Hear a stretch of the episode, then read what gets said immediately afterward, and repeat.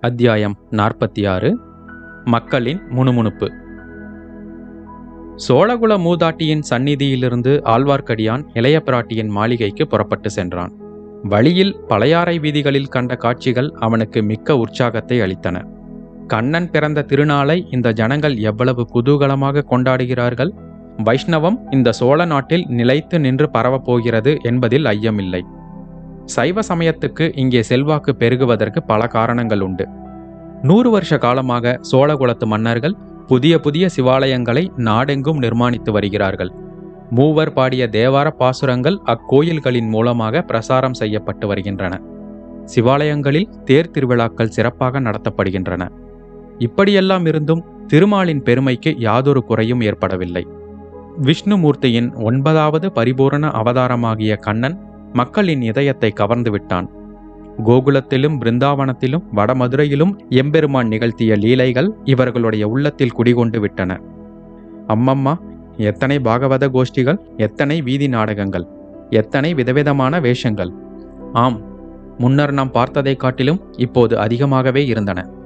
கோஷ்டிகளை சூழ்ந்து நின்று வேடிக்கை பார்ப்பவர்களின் கூட்டமும் ஆரவாரமும் கூட அதிகமாகவே இருந்தன. பழையாறையை சுற்றிலும் இருந்த கிராமங்களிலிருந்து புதிய புதிய நாடக கோஷ்டியினர் வந்து கொண்டே இருந்தார்கள். நாடக கோஷ்டி ஒன்றில் வசுதேவர் தேவகி கிருஷ்ணன் பலராமன் கம்சன் ஆகியவர்கள் வேஷம் தரித்து கொண்டு வந்தார்கள்.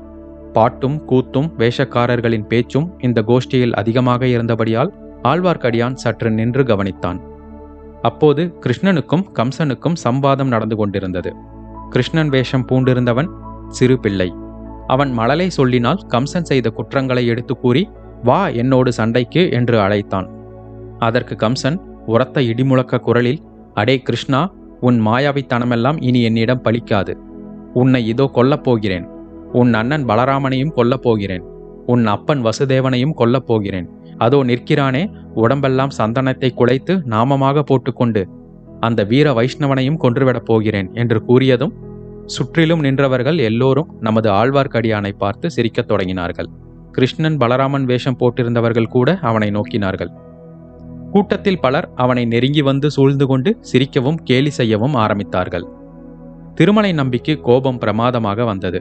கையில் இருந்த தடியை சுழற்றி அக்கூட்டத்தில் இருந்தவர்களை ஒரு கை பார்த்துவிடலாமா என்று எண்ணினான்.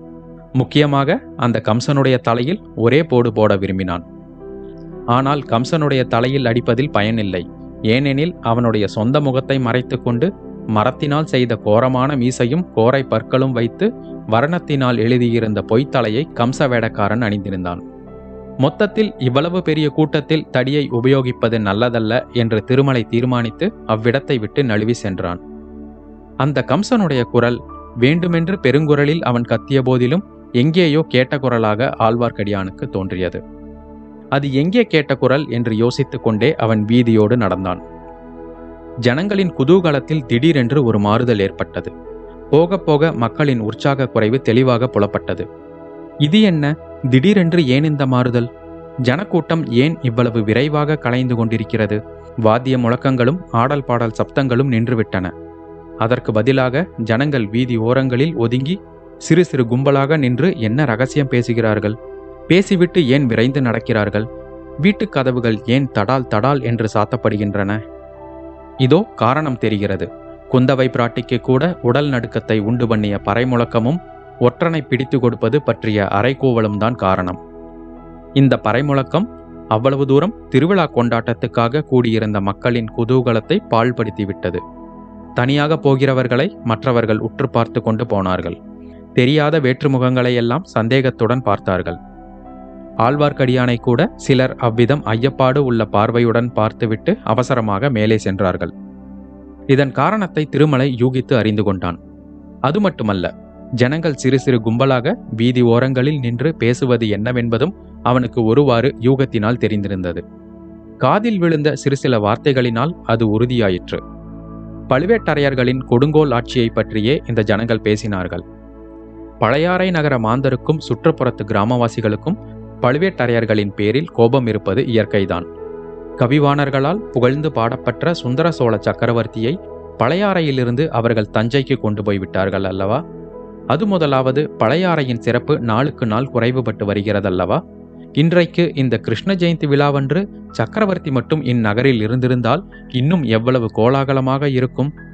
கண்ணன் கதை சம்பந்தமான வேடம் புனைந்து வரும் நாடக கோஷ்டிகள் எல்லாம் நகரத்தின் வீதிகளில் சுற்றிவிட்டு சக்கரவர்த்தியின் அரண்மனை முற்றத்தில் வந்து கூடுமல்லவா நடிகர்களுக்கும் பாட்டில் வல்லவர்களுக்கும் பாணர்களுக்கும் சக்கரவர்த்தி வெகுமதி அளிப்பார் அல்லவா? சோழ நாடே பழையாறைக்கு திரண்டு வந்துவிட்டது என்று கூறும்படி ஜனத்திரள் சேர்ந்திருக்கும் அல்லவா? கடைகண்ணிகளில் வியாபாரம் இதைவிட நூறு மடங்கு அதிகம் நடந்திருக்கும். இரவு நந்திபுர விண்ணகரக் கோவிலிலிருந்து வேணுகோபால சுவாமி புறப்பட்டு வீதி வலம் வரும்போது எவ்வளவு மேளமும் தாளமும் ஆட்டமும் பாட்டமும் திமிலோகப்படும். அவ்வளவும் இந்த பழுவேட்டரையர்களினால் இல்லாமற் போய்விட்டது. இதைத் தவிர இன்னொரு பெருங்குறையும் பழையாறை மக்களின் உள்ளங்களில் குடிகொண்டிருந்தது. அவர்களுடைய கண்ணுக்கு கண்ணான இளவரசர் அருள்மொழிவர்மர் கடல் கடந்து சென்று இலங்கை தீவில் போர் புரிந்து வருகிறார்.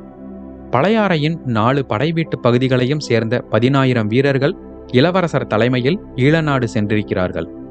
காடும் மலையும் நிறைந்த அந்நாட்டில் தமிழகத்தின் மானத்தையும் வீர பண்பையும் நிலைநாட்டுவதற்காக அவர்கள் போர் புரிந்து வருகிறார்கள்.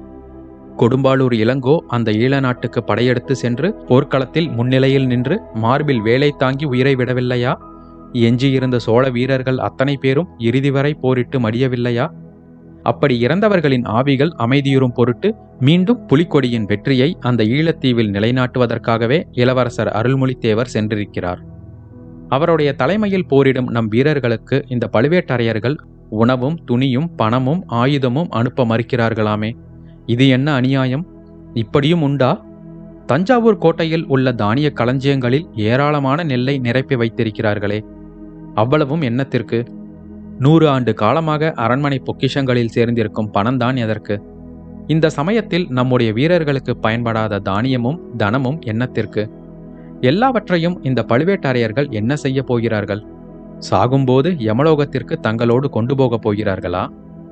இப்படியெல்லாம் சில காலமாகவே சோழ நாட்டு மக்கள் முணுமுணுத்துக் கொண்டிருந்தது திருமலை நம்பிக்கு தெரிந்த விஷயம்தான். அதிலும் பழையாறை மக்களுக்கு இது விஷயமாக கோபம் அதிகமாக இருப்பதும் இயற்கையே. ஈழ நாட்டு போர்க்களத்துக்கு சென்றிருக்கும் பதினாயிரம் வீரர்களின் பெண்டு பிள்ளைகளும் உற்றார் உறவினர்களும் இந்த மாநகரில் இன்னும் வசித்து வருகிறார்கள் அல்லவா? ஆகவே பழுவேட்டரையர்களின் கட்டளையின் பேரில் குற்றம் செய்துவிட்ட ஒற்றனை பற்றி பறைமுழங்கி அறை கூவியதை பழையாறை மக்கள் விரும்பவில்லை. பழுவேட்டரையர்கள் மீது தங்களுக்குள்ள குறைகளை பற்றி பேசிக்கொள்வதற்கு அது ஒரு காரணமாயிற்று. ஒற்றனாம் ஒற்றன் எந்த நாட்டிலிருந்து ஒற்றன் இங்கே வந்துவிடப் போகிறான்? குமரிமுனையிலிருந்து வடபெண்ணை வரையில்தான் புலிக்கொடி பறந்து வருகிறதே. ஒற்றனை அனுப்பும்படியாக வேற்றரசன் யார் அவ்வளவு பலசாலியாக இருக்கிறான்? இந்த பழுவேட்டரையர்களுக்கு பிடிக்காதவன் யாராவது இருந்தால் அவன் பேரில் ஒற்றன் என்று குற்றம் சாட்டி வேலை தீர்த்து விடுவார்கள் அல்லது பாதாள சிறையில் தள்ளி விடுவார்கள். இருந்தாலும் நமக்கென்னத்துக்கு வம்பு? அதிகாரம் அவர்களுடைய கையில் இருக்கிறது. நியாயம் அநியாயம் எது வேண்டுமானாலும் செய்வார்கள். ஒற்றன் என்ற பட்டத்தை சூட்டிவிட்டால் ஊர் பஞ்சாயத்துக்களை கூட கேட்க வேண்டியதில்லை அல்லவா? இப்படியெல்லாம் பழையாறை மக்கள் மனதில் நினைத்ததையும் வாயினால் முணுமுணுத்ததையும் ஒருவருக்கொருவர் மெல்லிய குரலில் பேசிக்கொண்டதையும் ஆழ்வார்க்கடியான் செவிப்புலன் வழியாகவும் மதியுகத்தினாலும் தெரிந்து கொண்டான்.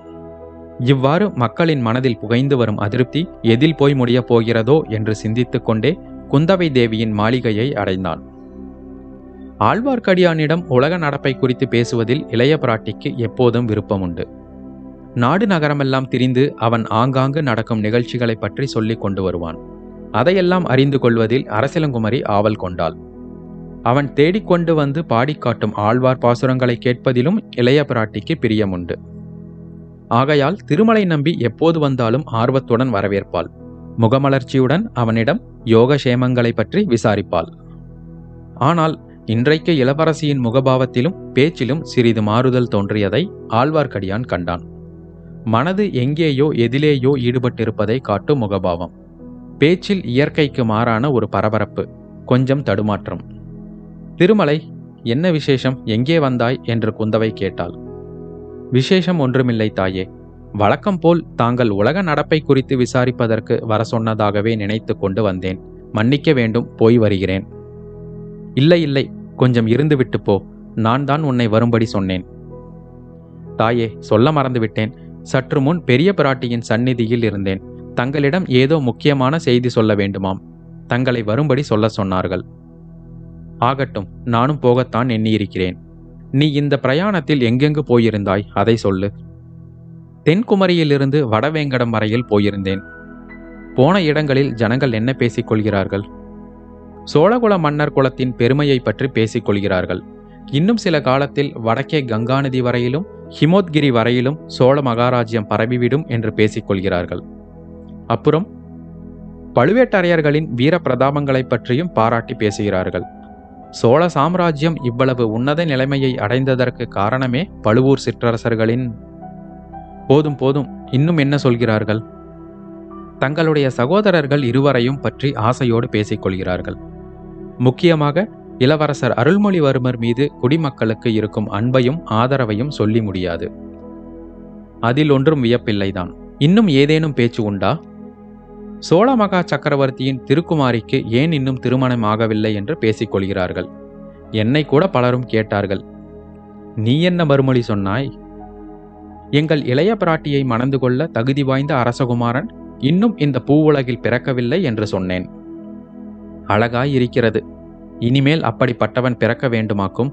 அவன் பிறந்து கல்யாண வயதை அடைவதற்கு முன்னால் நான் கிளப்பாட்டி ஆகிவிடுவேன் என் விஷயம் இருக்கட்டும் திருமலை. வேறு ஏதாவது பேச்சு உண்டா? ஏன் இல்லை சிவஞான யோகீஸ்வரராக போவதாய் சொல்லிக் கொண்டிருந்த தேவர் திடீரென்று கல்யாணம் செய்து கொண்டதை பற்றி பலரும் ஆச்சரியப்படுகிறார்கள். உன் அருமை சகோதரி ஆண்டாளை போன்ற பக்த சிரோன்மணி ஆகப் போவதாக சொல்லிக் கொண்டிருந்தாயே அவள் இப்போது எப்படி இருக்கிறாள்? அவளுக்கு என்ன குறைவு தாயே? பெரிய பழுவேட்டரையரின் அரண்மனையில் சர்வாதிகாரி ராணியாக ஆட்சி செலுத்தி வருகிறாள். பழுவேட்டரையரின் அரண்மனையில் மட்டும்தானா? இந்த சோழ ராஜ்யத்துக்கே அவள்தான் சர்வாதிகாரினி என்று அல்லவா கேள்விப்பட்டேன். அப்படியும் சிலர் பேசிக் கொள்கிறார்கள் தாயே. ஆனால் அவளை விட்டு தள்ளுங்கள். இந்த நல்ல நாளில் அவளுடைய பேச்சு எதற்கு? தாங்கள் ஆண்டாள் பெயரை குறிப்பிட்டதால் எனக்கு ஒன்று ஞாபகம் வருகிறது. ஸ்ரீவில்லிபுத்தூருக்கு போயிருந்தேன். பட்டர்பிரான் விஷ்ணு சித்தரின் பாடல்கள் சிலவற்றை தெரிந்து கொண்டேன். இதை கேளுங்கள் அம்மா. கண்ணன் பிறந்த நாளை பற்றிய பாடல் என்று கூறி ஆழ்வார்க்கடியான் அந்த பாடலை பாடினான். இன்றைக்கு நம் பழையாறை நகரமும் ஆயர்பாடி போலவே ஒரே குதூகலமாய் இருக்கிறது தாயே என்றான். குதூகலமாய் இருக்கிறது சரிதான். ஆனால் சற்று முன்னால் வேறொரு விதமான பறை கொட்டிற்றே அது என்ன திருமலை? இந்த கேள்விக்காகவே ஆழ்வார்க்கடியான் காத்து கொண்டிருந்தான். யாரோ ஒற்றனாம் தப்பித்து கொண்டானாம் அவனை பிடித்து கொடுப்பவர்களுக்கு பரிசு கொடுப்பார்களாம். அதையெல்லாம் பற்றி நான் என்ன கண்டேன் தாயே? உனக்கு ஒன்றும் தெரியாதா? யாராயிருக்கும் என்பது பற்றி சந்தேகம் கூட இல்லையா? மனதில் ஒரு சந்தேகம் இருக்கிறது. ஆனால் அதை பற்றி பேசுவது அபாயம். தெரு வீதியில் நான் நடந்து வந்தபோது என்னை கூட சிலர் முறைத்து பார்த்து கொண்டு போனார்கள். என்னை யாரேனும் பிடித்து கொண்டு போய் பாதாள சிறையில் போட்டுவிட்டால்? உன்னை பிடிப்பதற்கு தலையில் கொம்பு முளைத்தவர்களாய் இருக்க வேண்டும். உன் மனதில் தோன்றியதை என்னிடம் சொல்லலாம் என்றால் சொல். நான் உன்னை காட்டிக் கொடுத்து விடுவேன் என்ற எண்ணமில்லையே கிருஷ்ணா கிருஷ்ணா அப்படியெல்லாம் ஒன்றுமில்லை. வீரநாராயணபுரத்தில் ஒரு வீர வாலிபனை பார்த்தேன். அவன் தஞ்சாவூர் போகிறதாக சொன்னான். எதற்காகவென்று சொல்லவில்லை. என்னை பல கேள்விகள் கேட்டான். குந்தவை பரபரப்புடன் அவன் எப்படி இருந்தான் என்றாள்.